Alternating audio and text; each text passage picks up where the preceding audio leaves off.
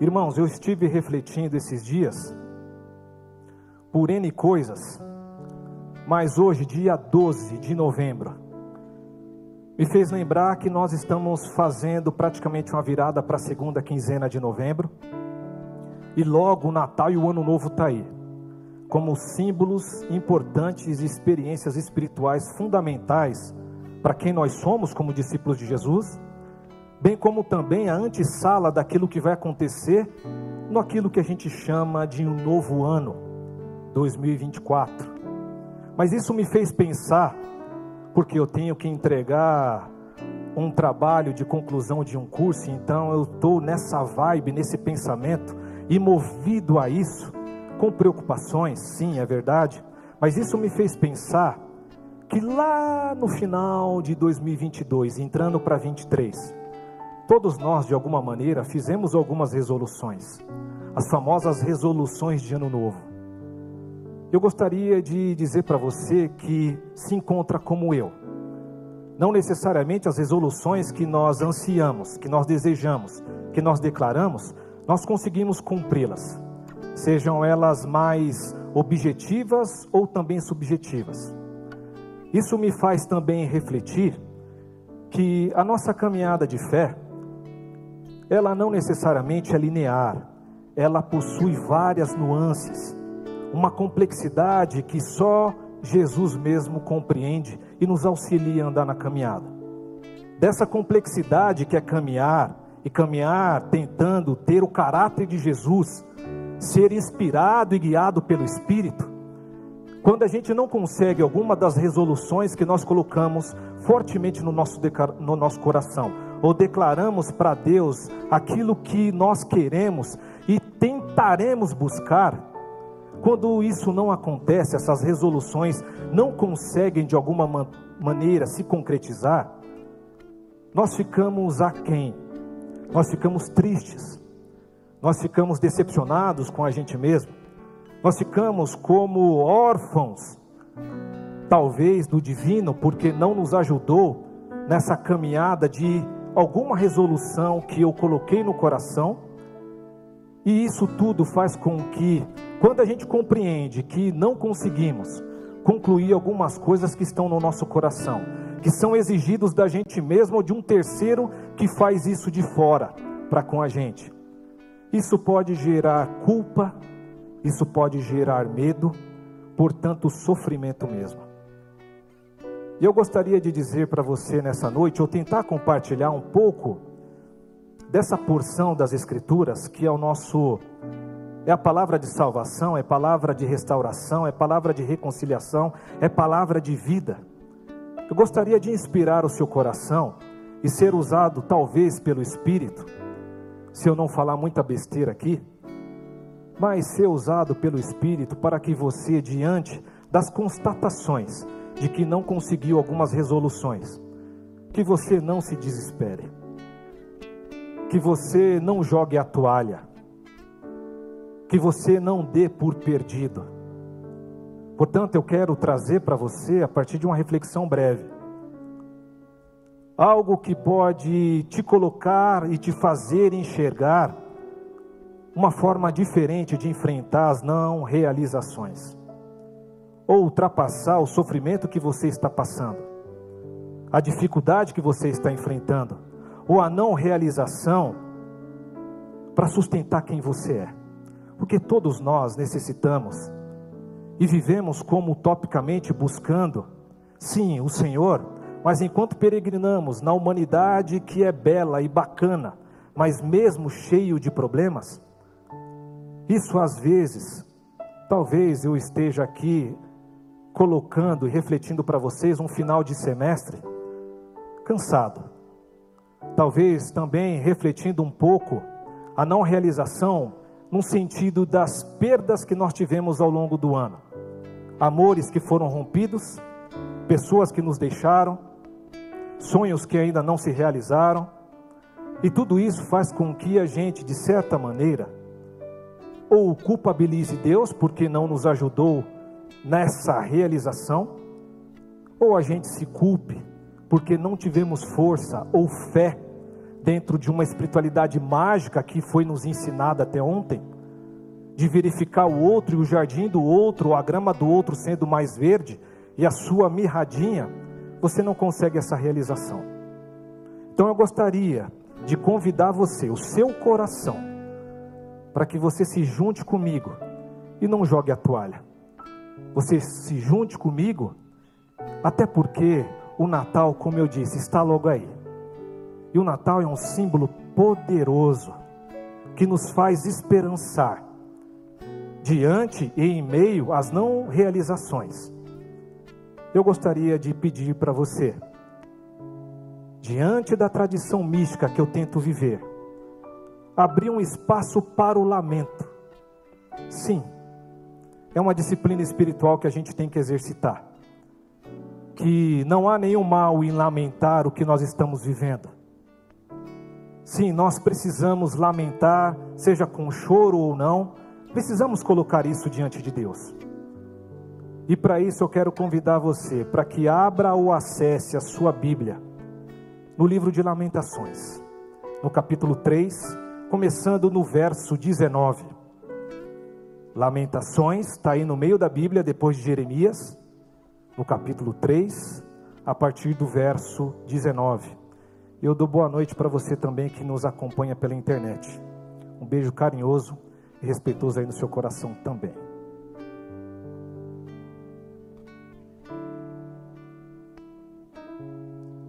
Me acompanhe por gentileza.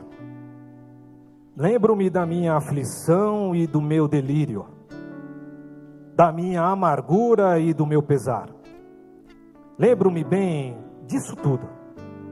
E a minha alma desfalece dentro de mim. Todavia, lembro-me também do que pode me dar esperança. Graças ao grande amor do Senhor, é que não somos consumidos, pois as misericórdias são inesgotáveis. Renova-se de cada manhã. Grande é a sua fidelidade. Digo a mim mesmo: a minha porção é o Senhor. Portanto, nele porei a minha esperança. O Senhor é bom para com aqueles cuja esperança está nele, para com aqueles que o buscam. É bom esperar tranquilo pela salvação do Senhor. É bom que o homem suporte o jugo enquanto é jovem leva-o sozinho e em silêncio, porque o Senhor o pôs sobre ele. Põe o seu rosto no pó, talvez ainda haja esperança. Ofereça o rosto a quem o quer ferir e engula a desonra, porque o Senhor não o desprezará para sempre. Embora ele traga tristeza, mostrará compaixão. Tão grande é o seu amor infalível, porque não é do seu agrado trazer aflição e tristeza aos filhos do homem, esmagar com os pés todos os prisioneiros da terra, negar a alguém os seus direitos, enfrentando o Altíssimo. Até aqui. Palavra de Deus, palavra de salvação. Irmãos, quando nós não exercitamos o gritar as nossas dores e lamentos, perdemos a rica oportunidade de enfrentar o próprio Deus. Não de um enfrentamento bobo, porque quem somos nós para enfrentar o Altíssimo? Mas nós perdemos a oportunidade de fazer com que os nossos lamentos, que é diferente de queixas, possam chegar no Altíssimo e diante dessa apresentação, diante do abrir o nosso ser, lamentando o ocorrido, aquilo que nós deixamos de fazer, aquilo que nós estamos por fazer, ou que nós ansiamos realizar, tudo isso é uma disciplina espiritual extremamente importante que difere a queixa em si. A queixa é um fim em si, no sentido de reclamação infindável, porque você acordou e quer reclamar de alguma coisa. Você reclama porque o pãozinho não veio torradinho do jeito que você queria, as pessoas não te serviram do jeito que você esperava, aquela roupa não foi passada do jeito que você queria que fosse passada, o ônibus não passou no horário determinado. Enfim, tantas coisas de reclamação, tipo aquela hiena. E aí, aqui eu revelo a minha idade. Quem lembra daquela hiena? Ó oh, céus, ó oh, vida. Quem deu risada aí lembra, é mais ou menos da década de 70, 80. E depois me fala aí o nome dessa hiena que eu nunca, nunca lembro. Mas o fato é que nós reclamamos por demais e a reclamação não tem lugar aqui na lamentação. A lamentação é um caminho que nós podemos acessar da possibilidade de questionar o Altíssimo do porquê nós chegamos nessa situação que nos encontramos. A lamentação, meu irmão e minha irmã, é exatamente o sofrimento que todos nós carregamos. Seja você que mora no Jardim Europa ou mora no extremo leste da nossa capital. Quando o sofrimento nos abate, você é um como o seu irmão que está sofrendo no outro extremo. Mas a lamentação aqui é esse caminho que nós podemos acessar de questionar o Senhor e colocar diante dele aquilo que está nos incomodando mais ou menos assim: Senhor, por que eu cedi mais uma vez àquele olhar? Senhor, por que eu deixei ele falar assim comigo mais uma vez? Senhor, por que eu estou passando por essa situação? Mesmo participando de uma comunidade de fé e tendo apoio dos meus irmãos e irmãs, por que eu ainda tenho que enfrentar essa situação? É legítimo tudo aquilo que a gente passa, em certa medida, e nessa certa medida é exatamente o que significa esse lamento bíblico que é totalmente espiritual. Que é o se colocar diante de Deus a partir daquilo que nós sofremos e questionar o Altíssimo Senhor. Como eu cheguei onde cheguei? Porque eu ainda, o que, que eu tenho que fazer para sair dessa situação? Senhor, para o mundo, o seu mundo que eu quero descer, porque eu não aguento mais. Por que, Senhor? E esses questionamentos, esses porquês, são legítimos desde uma perspectiva que você se entende e tem a experiência de filho, porque só o seu pai pode te acolher diante dos muitos questionamentos que, dentro da complexidade da vida, nós não entendemos e não sabemos dar as respostas de alguns porquês. E eu gostaria de trazer a sua atenção para olhar diferentemente daquilo que você passa ou da não realização e da frustração que talvez alimente a sua vida para não realização, para que você tenha uma nova posição ou postura diante de Deus e da vida e de você mesmo. E seja engravidado do divino e tenha uma nova perspectiva enquanto caminha. E para isso eu gostaria, a partir desse texto aqui, trazer alguns elementos que são importantíssimos, fundamentais, necessários para a gente compreender. E aí eu gostaria de mostrar para vocês, ou tentar, porque eu gostaria que tivéssemos aqui uma das lousas do IBAB Educação, para mostrar para vocês a riqueza desse texto, a da composição de lamentações, que tem pérolas preciosas para serem ressignificadas diante desse desafio nosso, de lamentar diante de Deus. Eu gostaria de trazer para você o contexto o qual foi escrito esse texto, ou o livro de Lamentações, que eu peço para que você acesse, 2 Reis, capítulo 25, a partir do verso 8 até o 13 que vai pontuar para a gente esse contexto que origina esse livro de Lamentações e que talvez seja também simbolicamente ou tentando trazer, contextualizar para o nosso contexto, para a nossa época, para o nosso contemporâneo, esse momento que nós vivemos também. E o texto de 2 Reis diz o seguinte: No sétimo dia do quinto mês do décimo nono ano do reinado de Nabucodonosor, rei da Babilônia, Neburadazã, comandante da guarda imperial, conselheiro do rei da Babilônia, foi a Jerusalém. Incendiou o templo do Senhor, o palácio real, todas as casas de Jerusalém, todos os edifícios importantes.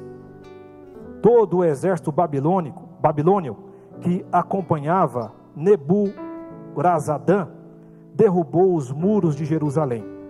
E ele levou para o exílio o povo que sobrou na cidade.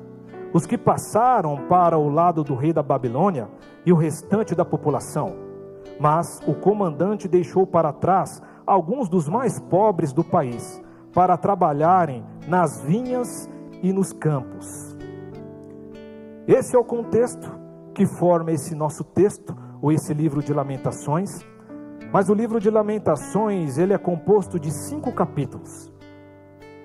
Esses cinco capítulos têm uma estruturação que é interessantíssima e foi feita intencionalmente para provocar a nossa reflexão diante exatamente do estagnar frente às dificuldades. Porque, como a gente acabou de ler em 2 Reis, o cenário é de caos. Talvez a sua vida, quando chegue igual a minha, agora na quase segunda quinzena de novembro, esteja um caos por N motivos. Aquele povo vivia na pele e de maneira presencial e física aquilo que talvez a gente viva de maneira simbólica. Mas o fato é que esse texto, seja no capítulo 1 ao capítulo 5, mostra toda uma realidade de dificuldade que aquelas pessoas estavam experimentando. Segundo alguns comentaristas, talvez esse texto seja escrito por o próprio profeta, que é conhecido como o chorão. Não porque ele chorava, porque ele gostava de chorar e era sensível no sentido de sentimentos, também era. Mas pelo fato de olhar toda a desgraça acontecendo, ele era esse homem que, segundo o coração de Deus, se compadecia com outro que sofre, tendo a capacidade de ter uma agenda de aflição com o outro, independente de como ele esteja. Portanto, tanto no capítulo 1 como no capítulo 2, existe algo importantíssimo aqui que traz de maneira simbólica elementos da afirmação de um quadro totalmente sinistro. Isso é o que a gente chama de acróstico. Acróstico na literatura ou aqueles que se debruçam para fazer uma exegese desse texto, apresentam uma crescente a partir do alfabeto judaico, que é composto por 22 palavras, a colocar diante de Deus ou diante da população, porque lamentações é sempre recitado em ofícios fúnebres, com todo aquele que perde um ente querido, por todo aquele que é acometido por alguma desgraça, enfim, tudo aquilo que nos acomete, Lamentações entra no contexto e afirma a desgraça que nos acometeu. Eu gostaria de trazer um rápido exemplo para ilustrar que o autor tem uma intencionalidade de mostrar essa desgraça que acomete a todos nós, independente da nossa conta bancária, independente da nossa situação, todos nós passamos dificuldades, mas nós temos que gestar a esperança mesmo em meio a essas dificuldades. Eu gostaria que você voltasse em Lamentações, mas agora no capítulo 1,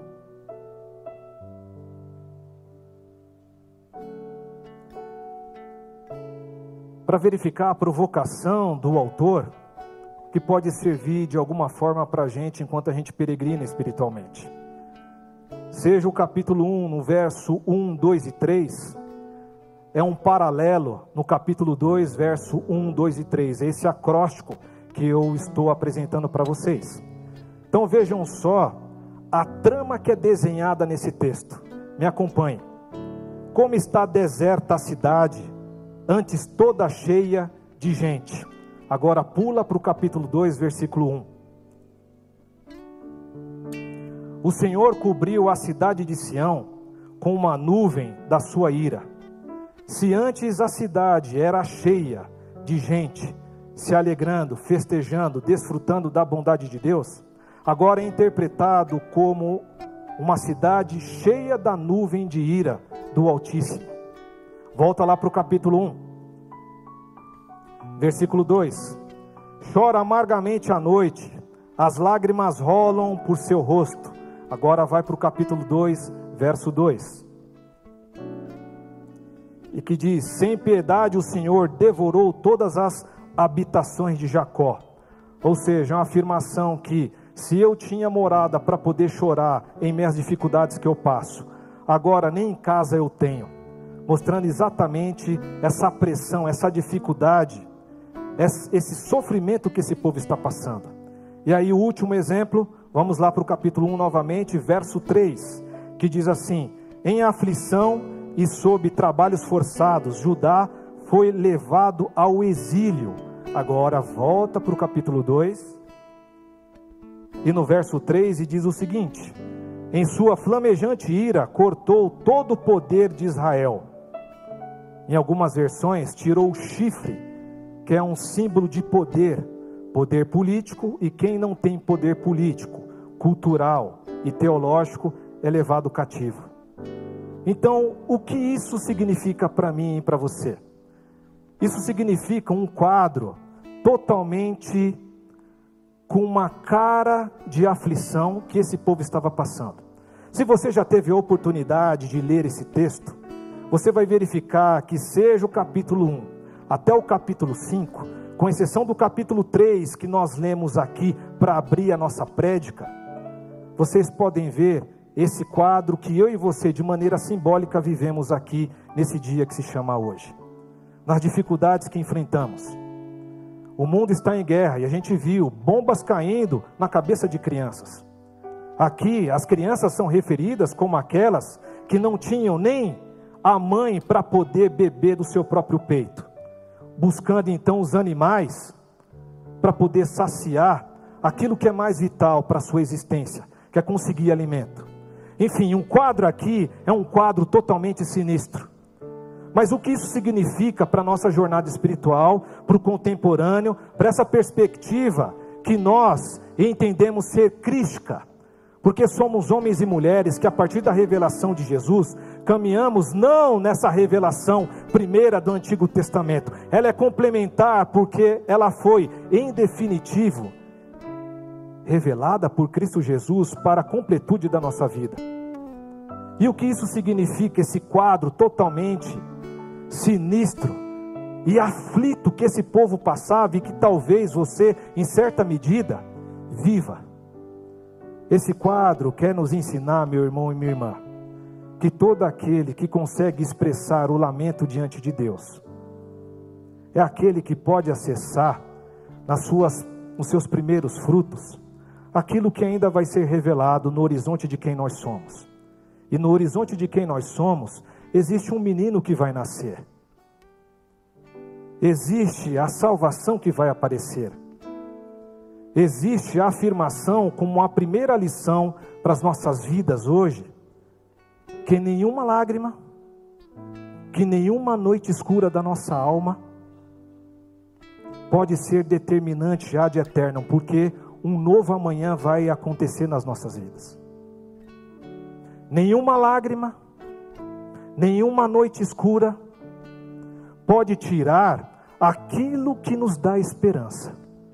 Porque, mais uma vez, diante desse acróstico, desse paralelismo, dessa simetria que o autor faz do começo ao fim, ele quer mostrar que, ao colocarmos o nosso lamento diante de Deus, ao colocarmos diante de Deus as nossas lágrimas, sejam essas lágrimas que alimentam você todas as suas noites, porque você ainda não tem a solução da sua causa. Tudo isso, quando você se despeja, quando você se derrama diante de Deus, como a gente acabou de cantar aqui, como comunidade, bem como a gente afirmou também, seja na alegria, seja na tristeza, eu confio no Senhor. Mas quando você está passando um perrengue, você não pode esquecer jamais que a noite não é determinante na sua vida. As aflições não podem te determinar e te paralisar, porque conforme o autor coloca aqui, a gente tem que ser lembrado, e a gente só tem a capacidade de ser lembrado aquilo que nos traz esperança, quando a gente está diante daquele o qual nós estamos lamentando. Isso é tão importante, é tão poderoso, é tão fundamental para a nossa peregrinação espiritual, meus irmãos que mais uma vez eu quero que você abra o capítulo 3, porque diante de todo o lamento, diante do todo colocar de quem você é, daquilo que você está passando, Você não vai ficar de mimimi diante de Deus, não. Deus quer que você, sim, chegue a Ele e se coloque diante dele, porque no fato, no movimento, no se colocar diante dele, em algum momento, e a gente crê que isso acontece pelo poder do Espírito, vai ter um momento de metanoia, de revelação, e algo vai acontecer porque você vai ser lembrado que o amor eterno é aquele que te acompanha em todas as situações.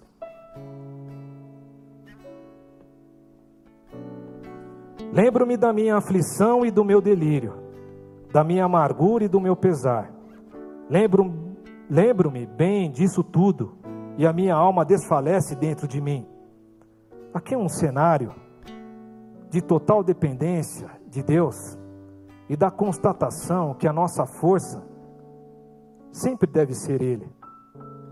Na força do nosso braço, na nossa inteligência, nos nossos títulos, nos nossos achismos, nos nossos pastores, não há poder algum. O poder está no Altíssimo, que em algum momento vai trazer a memória do mais profundo de quem você é, essa verdade. Todavia, em algum momento, enquanto eu lamento, lembro-me de tudo isso, lembro-me também do que pode me dar esperança. Graças ao grande amor do Senhor é que não somos consumidos pois as suas misericórdias são inesgotáveis. Nenhuma lágrima, nenhuma noite pode tirar essa revelação de você, que essa graça vai se renovar, independente da situação, tendo melhorado ou não. Esse é um salto de fé que a gente tem que dar em Deus mesmo e cair eternamente nele enquanto nós peregrinamos porque essa misericórdia se renova a cada manhã. E aí, meu irmão e minha irmã, uma segunda lição que a gente pode tirar, uma vez que nós já sabemos e podemos ter consciência que é possível sim nos colocarmos diante de Deus, lamentando que é diferente de ficar reclamando como um fim em si, dessa esperança que é uma revelação que consta aqui dessa revelação, você tem que ser engravidado de Deus. Você tem que gestar a esperança que naquele amanhã, no amanhã de Deus, aquilo que você está passando não vai ser mais determinante. Vai ser uma memória de um passado talvez longínquo, porque você agora testemunha essa nova vida, essa nova disposição, essas novas colocações que você vai fazer para Deus. Ou talvez seja até ontem mas o fato é, meu irmão e minha irmã, que uma vez que em meio a essa disposição de se colocar lamentando do porquê você chegou nessa situação, como chegou, você precisa gestar uma esperança, gestar uma perspectiva de esperar nele esse amanhã. Esse amanhã eu peço que você tente lembrar comigo o que o profeta Isaías disse no seu capítulo 7 e 9. Eu peço que você acesse aí, para a gente terminar. Capítulo 7.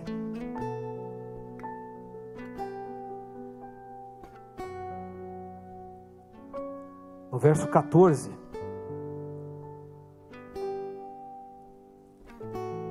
Diante de um quadro semelhante ao que nós vimos pelo Jeremias, um outro profeta maior, como Isaías, disse o seguinte: Por isso o Senhor mesmo lhe dará um sinal. A virgem ficará grávida e dará luz a um filho, e o chamará Emanuel. E aí, para complementar essa revelação, nós temos o mesmo profeta aqui no capítulo 9, dizendo o seguinte: Contudo, não haverá mais escuridão, porque não sei se você lembra aqui, do capítulo 2 de Lamentações, é pintado um quadro que a ira de Deus vem como uma nuvem. E se você continua a ler, você vê a metáfora do fogo e da nuvem como um anti-êxodo, lembrando daquele momento que dificuldade no deserto, esses homens e mulheres passavam com Deus, com o próprio Deus conosco, presente na situação que estavam vivendo. E aí o Isaías vai e diz o seguinte: Contudo, não haverá mais escuridão. Na noite escura que você passa em meio às lágrimas, isso vai ser momentâneo, isso vai ser passageiro. Nós não sabemos ao certo em que momento vai ter a virada, o shift, mas nós temos a certeza por meio da fé que nos jogou em Deus mesmo, que um dia isso vai passar. Sabe por quê? Porque o povo que caminhava em trevas viu grande luz. E aí, a revelação sublime, maravilhosa desse profeta está no verso 6, que diz assim, meu irmão e minha irmã: Porque um menino nos nasceu, um filho nos foi dado, e o governo está sobre os seus ombros, e ele será chamado Maravilhoso Conselheiro, Deus Poderoso, Pai Eterno, Príncipe da Paz. E ele estenderá o seu domínio e haverá paz sem fim sobre o trono de Davi e sobre o seu reino, estabelecido e mantido com justiça e retidão, desde agora e para sempre. E aí eu peço agora que para um fechamento conclusivo, que vem em direção a essa afirmação de um Deus que é sinalizado em meio às trevas que nós vivemos, experimentamos e consumimos por meio das nossas lágrimas. Mateus capítulo 1, diz assim: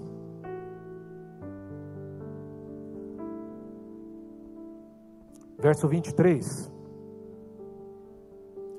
A virgem ficará grávida e dará luz a um filho, e lhe chamarão Emanuel, que significa Deus conosco. Irmãos, quando nós não compreendemos a perspectiva, porque nós fomos ensinados a ser triunfalistas. E o que significa ser triunfalista? Entender que somos a cabeça e não cauda, que o nosso Deus é poderoso, vai nos dar vitória. Tudo isso que o contexto religioso evangélico, que é o nosso contexto, afirma por meio de palavras ou de confissões positivas. Você tem que declarar, você tem que tomar posse, tudo isso que a gente sabe que é e faz parte da conjugação do que falamos no mundo religioso evangélico, tudo isso são palavras que deixam de canto as agruras da vida. Porque é como se fosse uma espécie de coaching religioso ou gospel que faz com que a gente declare na vida aquilo que a vida traz e a gente não sabe, porque a vida é complexa consegui desatar alguns nós, por isso que a gente amarra. Mas aqui, essa afirmação, que em meio a tantas dificuldades, em meio a tantos sofrimentos, algum momento, quando a gente se coloca diante de Deus, e que somos lembrados que esse Deus é Emmanuel, que faz todos os dias um novo amanhã, porque nesse novo amanhã Ele está conosco, trazendo a sua misericórdia, e Ele é rico em misericórdia. Essa é a afirmação que contraria a própria interpretação de Lamentações quando entende que toda desgraça que nos acometeu vem de Deus. Foi intencional do autor dizer e provocar, mostrando que Deus é o causador, mas não. Isso aqui é uma provocação do escritor para mostrar que o princípio que gera toda uma manifestação de libertação é o capítulo 3 que deve nos gestar essa esperança em meio às trevas de um novo nascimento. Porque uma nova criança sempre é uma esperança, um esperançar. É como algo utópico, ou a própria cruz de Jesus, é esse horizonte que se abre diante de quem nós somos, ou das situações que nós experimentamos, para dizer que não é o fim ainda. E quando a gente tem aqui esse menino, que é a própria esperança encarnada, e vem inspirar os nossos corações a encarnar essa esperança, nós temos que ficar grávidos, meu irmão e minha irmã, grávidos dessa esperança, para saber que as dificuldades que a gente passa vai ser momentânea, porque Deus é conosco. Deus é conosco. Todas as manhãs, esse menino que nos leva a esperançar nele mesmo. E nós estamos chegando no momento onde vamos celebrar, celebrar o nascimento do nosso Salvador como esse símbolo e essa experiência espiritual profunda de sermos grávidos de um menino que traz esperança em meio às dificuldades. Porque ele é esse Deus presente, que nunca ficou distante. É esse Deus que se revela, mesmo em meio ao sofrimento. É esse Deus, enquanto eu estou chorando, ele está enxugando minha lágrima. É esse Deus, enquanto está doendo, ele está me abraçando. É esse Deus presente, porque toda manhã está diante de mim e ele se revela toda manhã cheio de graça, cheio de misericórdia, porque ele é esse Deus presente, Emanuel, coladinho na gente. Que Deus te abençoe, que Deus te guarde, que Deus te livre de todo tipo de mal. Amém e amém.